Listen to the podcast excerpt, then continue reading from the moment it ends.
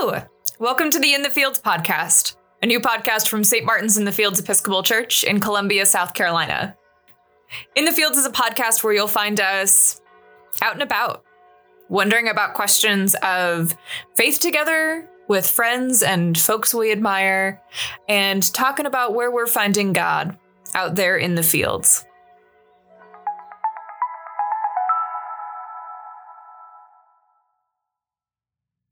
I'm one of your hosts, Mother Caitlin Darnell, Associate Rector here at St. Martin's. This week, we're taking a short break from our Why Church series to celebrate St. Martin of Tours, whose feast day we celebrate this Thursday, November 11th. We here at St. Martin's are obviously excited to celebrate because he's our patron, after whom we're named. But I also think that St. Martin has something to teach all of us. Today I'm here with the very Reverend Andrew McGowan, the Dean of my seminary, uh, Berkeley Divinity School at, at Yale. Dean McGowan graciously uh, accepted the invitation to be on the pod, even though I was a, a less than stellar student and and hopefully he won't share any embarrassing stories about me. Uh, Dean McGowan, thank you so much for being on today. How would you like to introduce yourself? Uh, hi, Caitlin, and you, you're you're doing yourself an injustice, I'm sure, but it's good to be here with you and with your um, community as well. Yeah. So um, my name is Andrew McGowan, and if people are wondering why I sound like this, it's I'm an Australian. Uh, I'm a priest of the Anglican Church of Australia, and uh, I am dean of the Berkeley Divinity School at Yale, and I'm also a scholar of early Christianity, including its ritual life, but among other things uh, people like Martin of Tours, whom we might get to speak about in a little while. So yes, I, I study the uh, the early church and teach about that as well as about things to do with with Anglicanism to our students who are in formation here at Berkeley at Yale. Yeah, thank you. So I asked Dean McGowan to be on this podcast in particular about St. Martin um, because several years ago now, when I was a senior at the seminary, we took our annual pilgrimage to Canterbury. And while we were there, Dean McGowan gave all of us um, saints medallions of of Saint Martin to pin to our coats, um, which none of you here have seen because in this climate I don't wear a coat. But Dean McGowan gave a very compelling talk about about Saint Martin and and why we were getting those medallions as a sign of our our budding ministry in these times. And I wanted to invite him here to talk to all of us a little bit about it because I think, you know, even with 70 years of history here at St. Martin's, we have a lot to learn from our patron. Um, and I think Dean McGowan might have a little bit to teach us about about that. Well, thank you. Uh, you know, the, the, the excuse or the occasion for sharing those little St. Martin medals was the fact that we were visiting what's actually the the oldest church in continuous use in the Anglican Communion, which is a very unprepossessing little building on the outskirts of Canterbury. It's such a contrast with the magnificent cathedral. But St. Martin's Church um, may date back even to the fourth or fifth century. It certainly dates back to the sixth century, which is an extraordinary length of time. And um, now that in itself was interesting, but the reason that perhaps it, it connects with Martin a bit more directly is that he was such an extremely popular saint during this period. And it's not an accident that the oldest church in England, the oldest church in con- continuous use, is named after Martin. And um, not many people perhaps think of St. Martin of Tours as uh, a household word. But it's interesting when you think about it that um, Martin Luther, who is more of a household word, was named after Martin of Tours. And uh, Martin I don't Luther think King, I knew that. Yeah, that's right. That. And Ma- Martin Luther King, of course, was named after Martin Luther. So you can actually follow a little a trail, a, a breadcrumb trail, a, a, bit indirectly back to the enormous significance of Martin. I mean, the name Martin is popular in Europe uh, solely, you know, because of Martin's influence as this extraordinary figure. And he's just a bit. So, if any of our young mothers are listening, I fully expect to baptize a Martin or two in the next. Yes, please years. make sure. At least they could slip it in as a second and third name if they don't like it as the first, right? Um, right. But why not? Yeah, but but why was this interesting in the sixth century or whenever it was in England that that building went up, and um, and then of course, as as Caitlin indicated, why did I want to impress Martin's example upon the students at the time? Well, Martin uh, lived in the fourth century. His, his life spanned most of the 300s, in other words.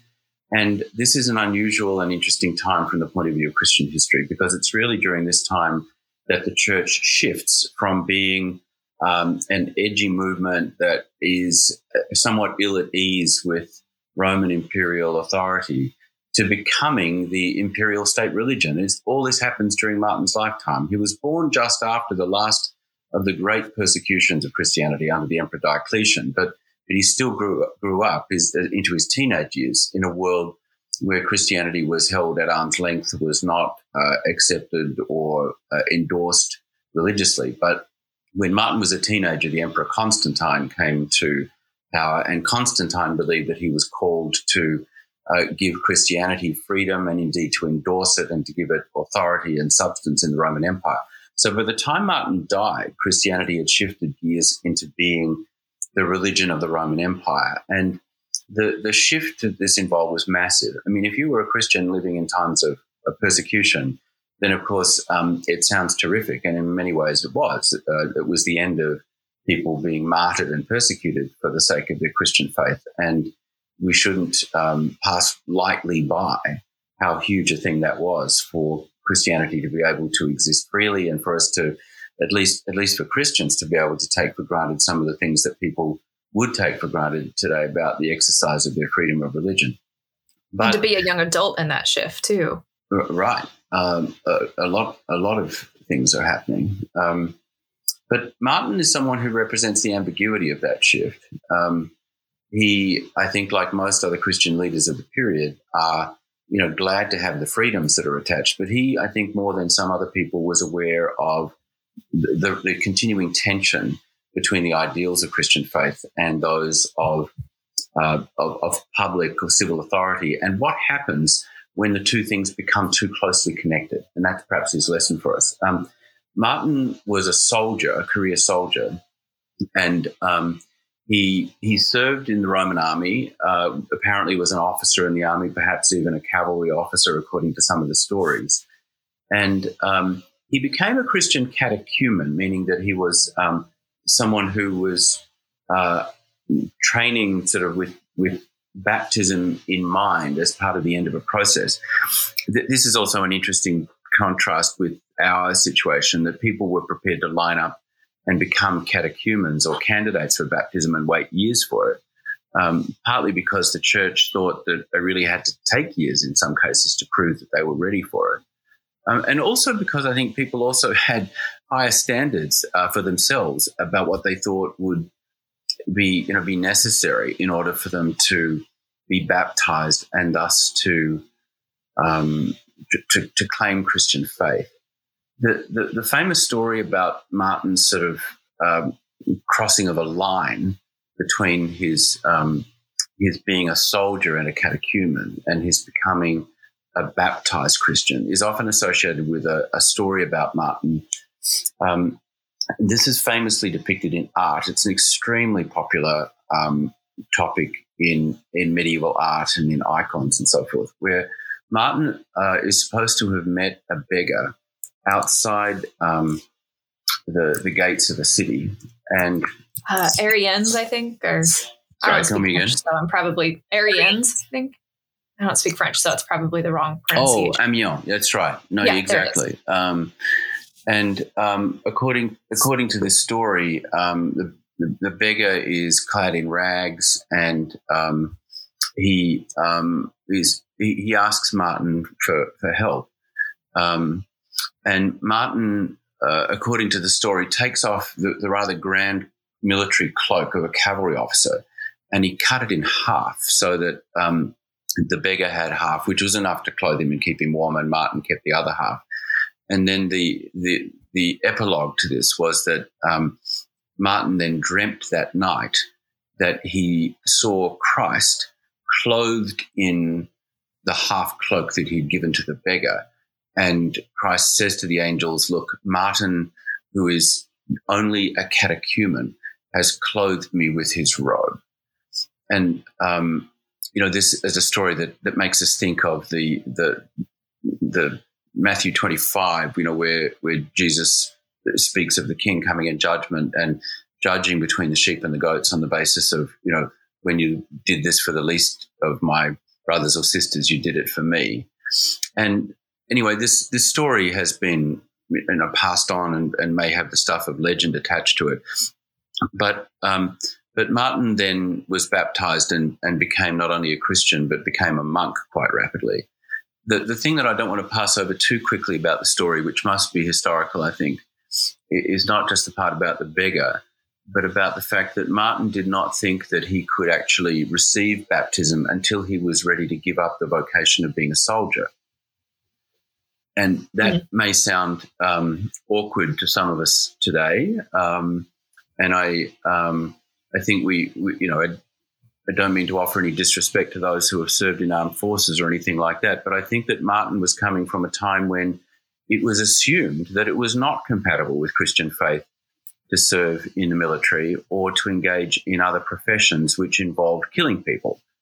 Um, and when you sort of stand back and think, well, in fact, from a Christian point of view, that probably makes sense, doesn't it? That killing people as uh, as a profession, even if it's in what may seem to be a good cause, is not actually something that's compatible with the gospel. And certainly, this was the assumption up to Martin's time. Uh, but of course, this this is therefore a, a bit of a counter story to Constantine's story, which is happening at the very same time, where Constantine, as one Roman general fighting for domination over others, believes that he sees uh, the cross in the sky and that he's being told that he will be given victory by fighting for Christ.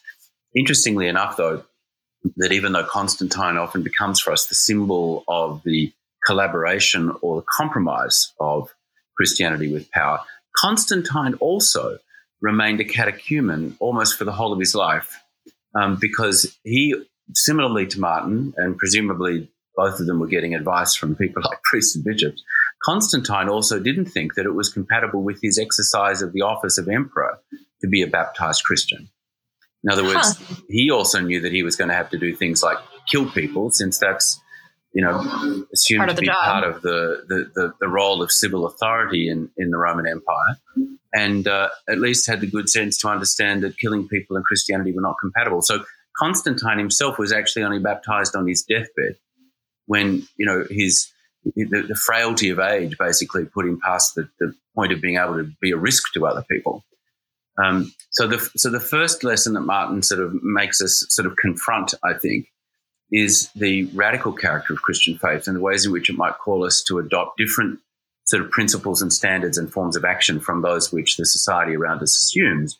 And that in particular, the ways in which Christianity has made a rather too easy peace with forms of institutional violence is is one of the things that's a legacy from this change across the fourth century, which Martin is a kind of potent counterexample. Yeah.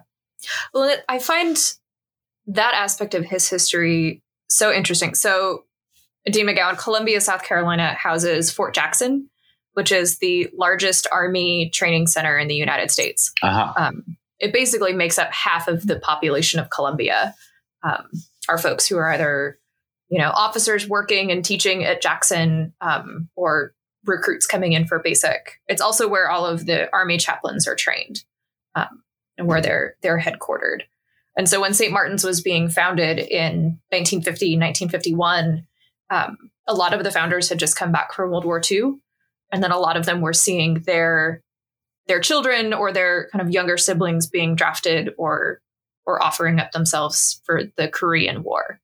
Um, so, in and around the time of St. Martin's founding, when you read through the history, everything is, you know, this founding meeting happened in October, and that was one month and three days after the war in Korea started. Wow. It was very much on the minds of of everyone, and you can hear in those founding documents and in those founding notes the the wrestling that people were having with being veterans of these wars and and coming back and being faithful people. Yeah, yeah. These these are interesting stories, and I um, I have a T-shirt um, with St. Martin on it, which I got from the Episcopal Veterans Group, for instance. And um, yeah. he, he is he is much admired by um, many veterans. Um, although I, I, think it's also part of the understanding that, that I have, you know, from the point of view of him being a patron of veterans, that you know, a few people who've actually gone to war think that war is a great thing.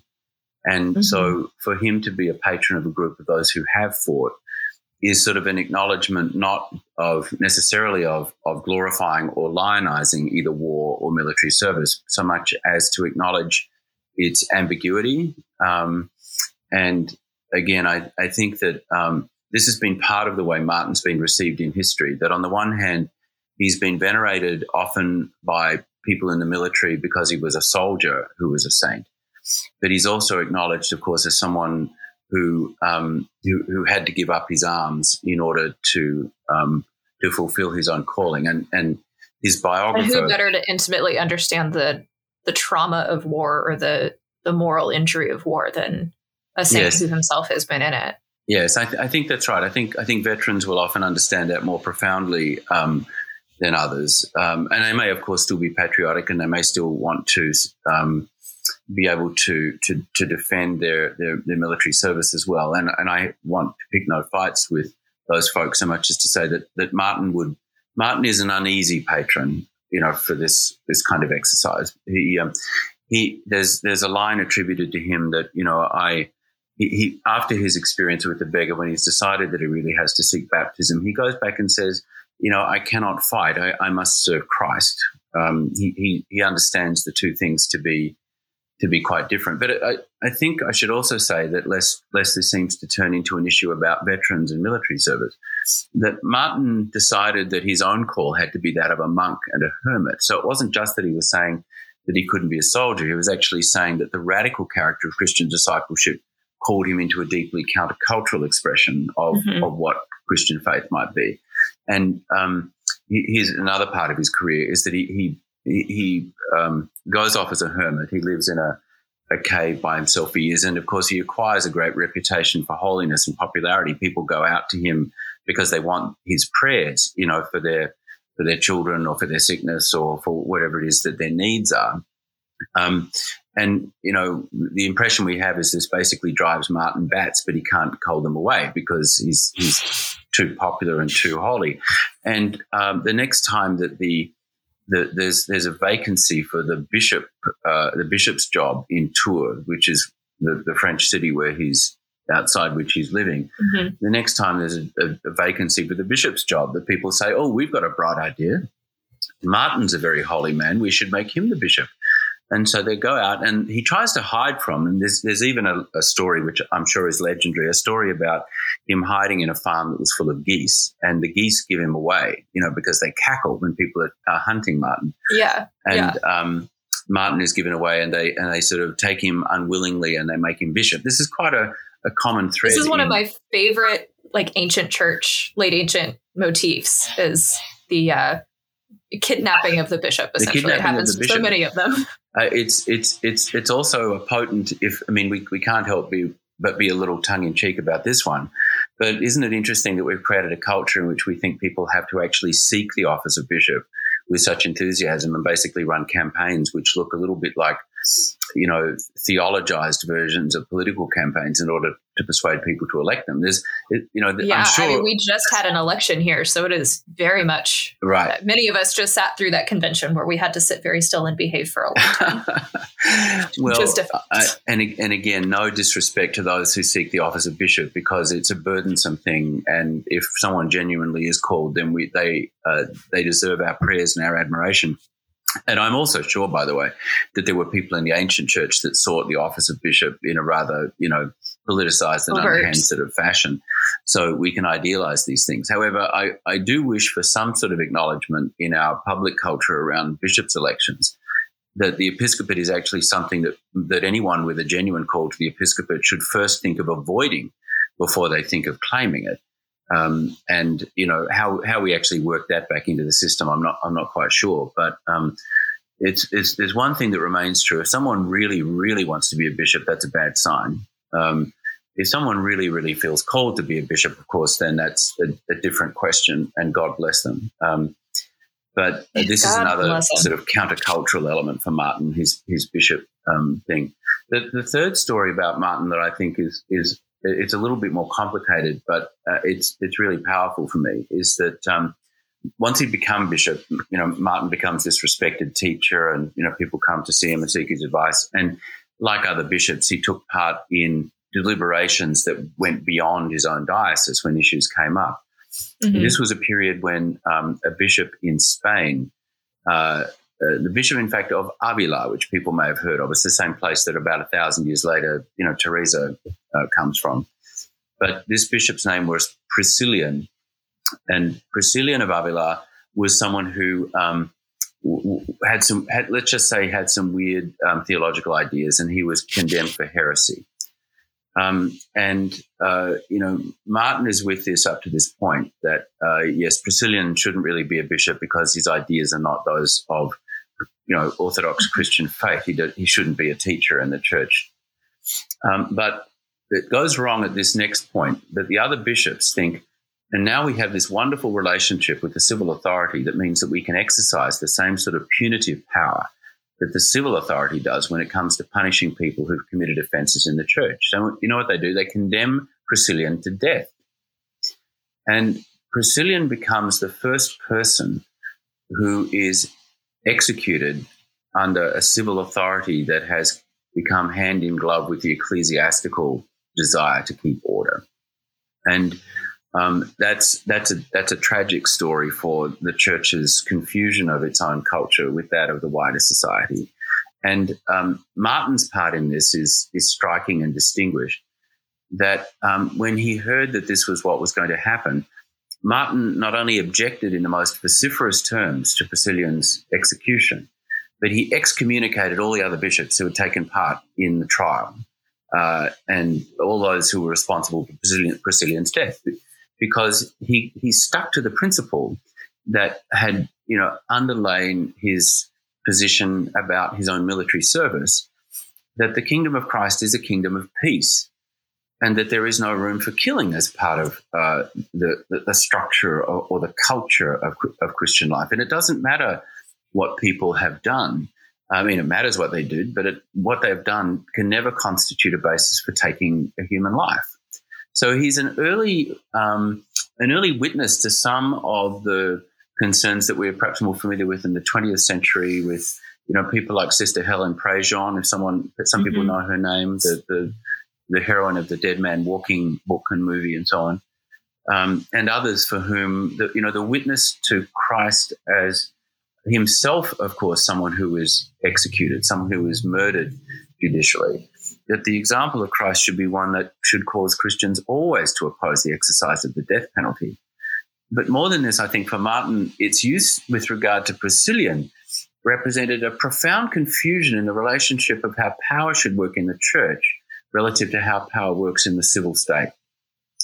And the willingness that his contemporary bishops had, the willingness they had to make use of the toys that the state was offering them. Oh, look, you know, we can actually inflict punishments on people too now because people now regard us as, you know, significant social figures who should be able to wield power in, in the way that other other significant people do, magistrates and so forth. And and Martin was completely opposed to this. He, he was clear that the character of Christian power and of the order of the Christian community has to maintain a, dis, a distinctive kind of flavor uh, or color. It, it, can't be what what power is in this in the civil sphere. And even if we take capital punishment out, even then, I think Martin would urge us to be very thoughtful about how we want to align ourselves with the agendas of the, the political parties and agendas of our own time.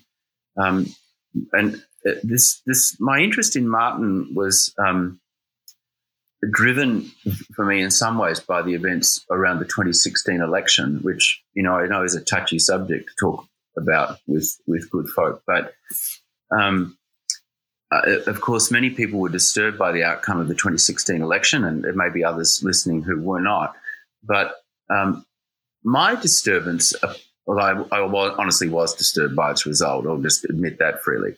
But I was also disturbed by how quickly many Christians were uh, thinking that the whole of their understanding about how Christian faith should shape our witness in public life had become aligned with the witness of one political party. Mm-hmm. Even though in that in that case it was the Democratic Party for those among whom I hang out in a in a blue state in a university context, as you can imagine. um, there there would be counterexamples or, or really just good parallels, of course, for people who have rather deeply and scarily identified the politics of the Republican Party and of former President Trump with those of Christian faith. So this isn't a problem that belongs to one side of politics or the other. And while I do not think that the, the, the policies and the actions and the processes to which Christian discipleship calls us are politically neutral, I don't believe that at all. I do think that we're at a point in history where we have to start thinking about how distinctive a Christian witness in the political sphere might be, as opposed to it simply being a sort of religious version of the agenda of one party's politics. And yeah. You know, it strikes me that, that in the life of Martin, there are all of these instances where he very much cuts against the grain of what very, very might expect so. him to and, do, and, and not just because not just because people are doing making bad decisions in the civil sphere, even though that's clear that you know the case of Priscillian that, that's one instance, but I think that more deeply than that, Martin believes that even in order for Christians to make a contribution to civil society, they have to do so by understanding how distinct is the Christian witness from that of the political authority itself in the political realm. Um, I, it seems to me, you know, that that he was living across this fourth century in which a transformation was taking place about how the church related to the empire, and and in some ways, he was a holdout for the older view of the church as the minority report, you know, still witnessing mm-hmm. courageously as a group of martyrs if necessary, even though he, he lived through the period in, into which that became unnecessary. But it seems to me that the 20th and the 21st centuries are a little bit like the same thing in reverse. That we're rolling out of a situation in which people could assume that Christian faith was somehow a, an, a, a comfortable bedfellow for the exercise of political power that you know the all, all the, the, trappings of the use of religion to to reinforce elements of um, the national authority. You know, the, these were things that even now, I think in 2021, when we're speaking, they look more awkward than they did 20 years ago or 50 years ago. You know, when people use religious institutions or religious language to kind of cast a, a, a, a sort of shadow, whatever the right way of putting this would be, to, to add something to their political agendas. Mm-hmm. It, it, seems to me we're getting to the point. We were right in the thick of the Bible Belt, so that's uh, right, right. Well, you know, you know, South Carolina. Yeah, it's. I'm I'm sure that there are many folk for whom this still seems to be entirely natural, but I think that what we're facing now is a process of secularism which is not going to go away. That um, it has perhaps been accelerated by the pandemic. I think it has, um, and I think churches are very conscious of that, aren't, aren't we? Because you know, there are some people who, having broken the habit of being connected with faith communities, haven't sort of reformed the habit, and so mm-hmm. it's it's as if the decline of the churches, which was unrolling slowly, has sort of been sped up a bit in the course of this this time. But I think I think this has actually been clear for a long time. We look at the Industrial Revolution, we look at the disillusionment of Europe after the First World War, we look at the rise of the ideological um, you know forces of fascism and of communism. Um, the, the, the decline of Christianity as the sort of the easy way of talking about the public religion of Western society has, has been a long time in the making. And the mm-hmm. United States has been a bit of a holdout for this process relative to Europe. Many of your listeners will know that Europe is a much more secular place in terms of these issues like church attendance and the influence of the church in, in the public sphere.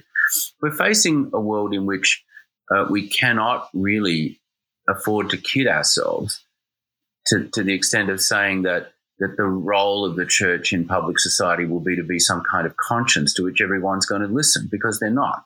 We're going to be um, we're going to be a minority again, like we were when Martin was born, before Constantine was converted.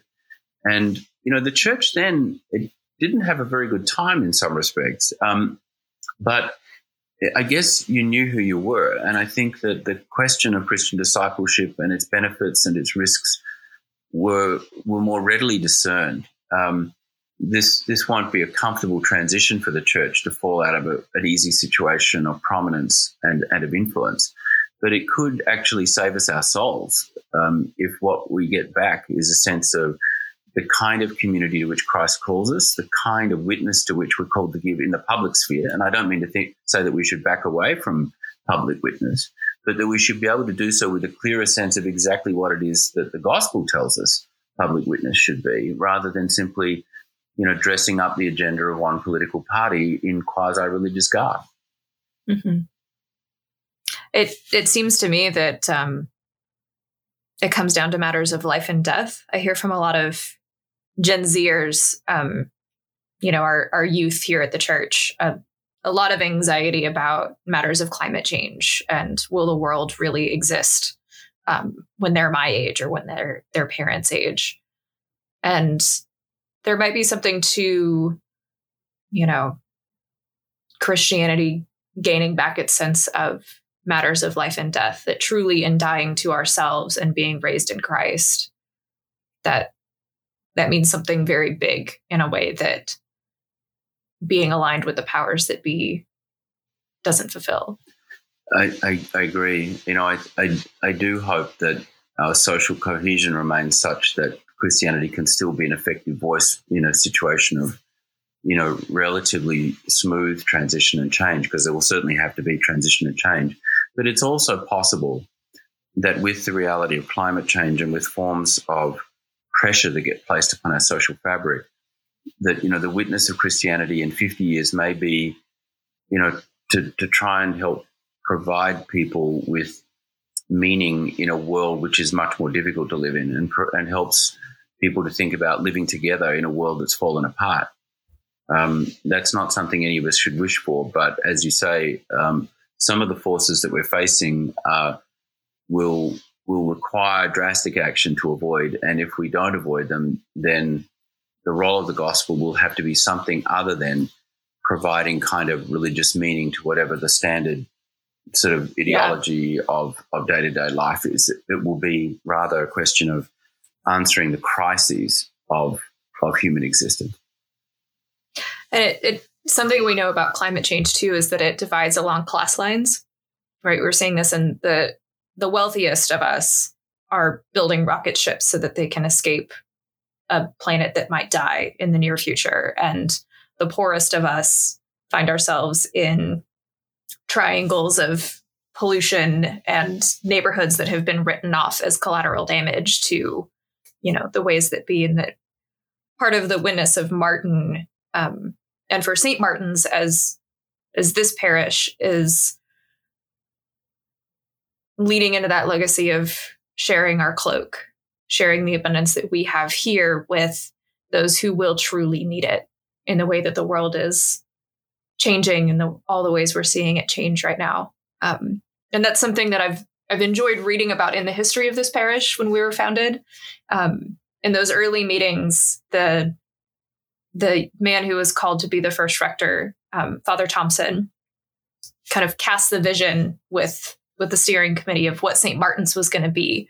And they founded on three things. They founded on we want to be a church that does exceptional outreach to those who need it in the legacy of Martin. We want to be a church that does exceptional evangelism um, and really calls all people to come be a part of this. And we want to be a generous church that works toward a tithe and and generous giving. And it was so interesting reading that in those 1950s documents um, because that's still very much baked into the DNA of this congregation in a yes, in a yes. very profound way. You know, we we have a disaster relief trailer. Anytime there's a hurricane um, within striking distance, a group of people just kind of shows up at the church and knows that it's time to go, and we go help folks. Um, it's it's a church that dives into the the fray of of helping people. Um, That's and it's, powerful. You know, yeah, because we, we see the symbols of it uh, cross stitched into our altar kneelers and our bishop's chair every Sunday. Mm.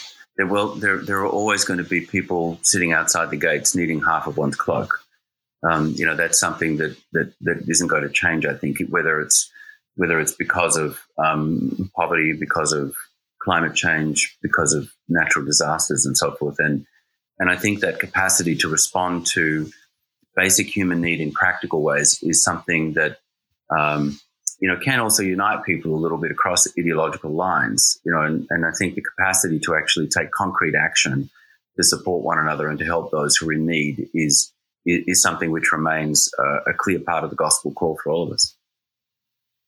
And as a particular kind of evangelistic witness unto itself. Dean McGowan, thank you so much for coming on the podcast and in a certain way being here with us today. Um, it's a delight. We're so grateful here. for your wisdom. Thank you so much. I'm looking forward to um, celebrating St. Martin's Day um, next week, which of course also coincides with um, Veterans Day or Armistice Day, as it was known originally, which is another interesting tie-in for Martin that the his feast day was chosen as the day on which the armistice was signed at the end of the First World War. So another day to remember those who've served, but to give thanks for peace. Absolutely. Yeah. Well, before I let you go, um, we're transferring the feast to Sunday since it's our big patronal feast.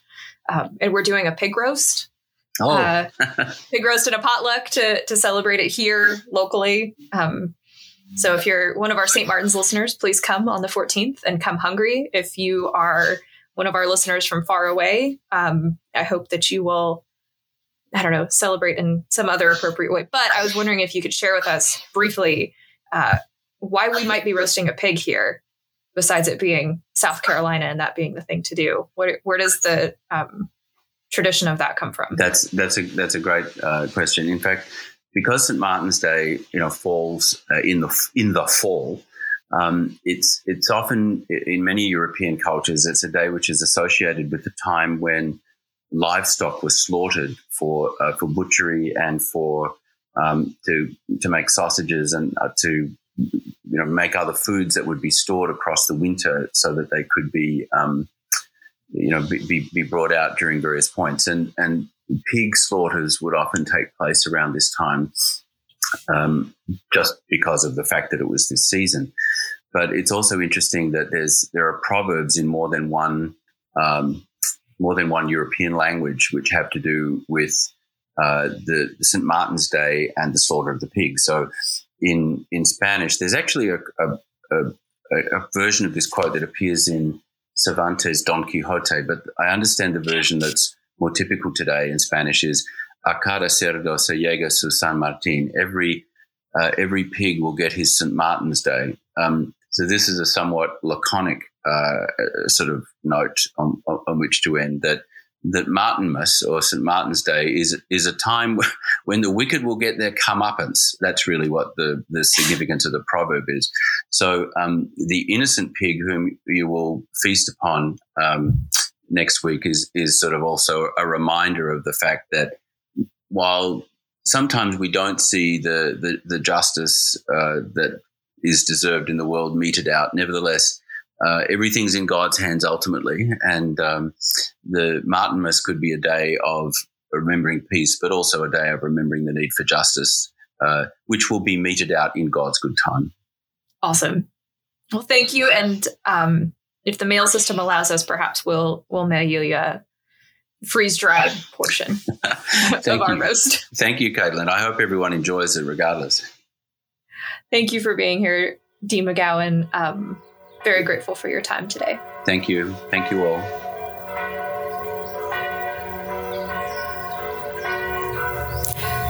This is a podcast of St. Martin's in the Fields in Columbia, South Carolina. Pay us a visit here on campus, come worship with us on Sundays, or visit us online at smifsc.com. Be sure to like, review, and subscribe to this podcast on your podcast channels and leave a comment. Let us know if you like this episode, if you like this format. We want to hear from you. Let us go in peace to love and serve the Lord. Thanks be to God.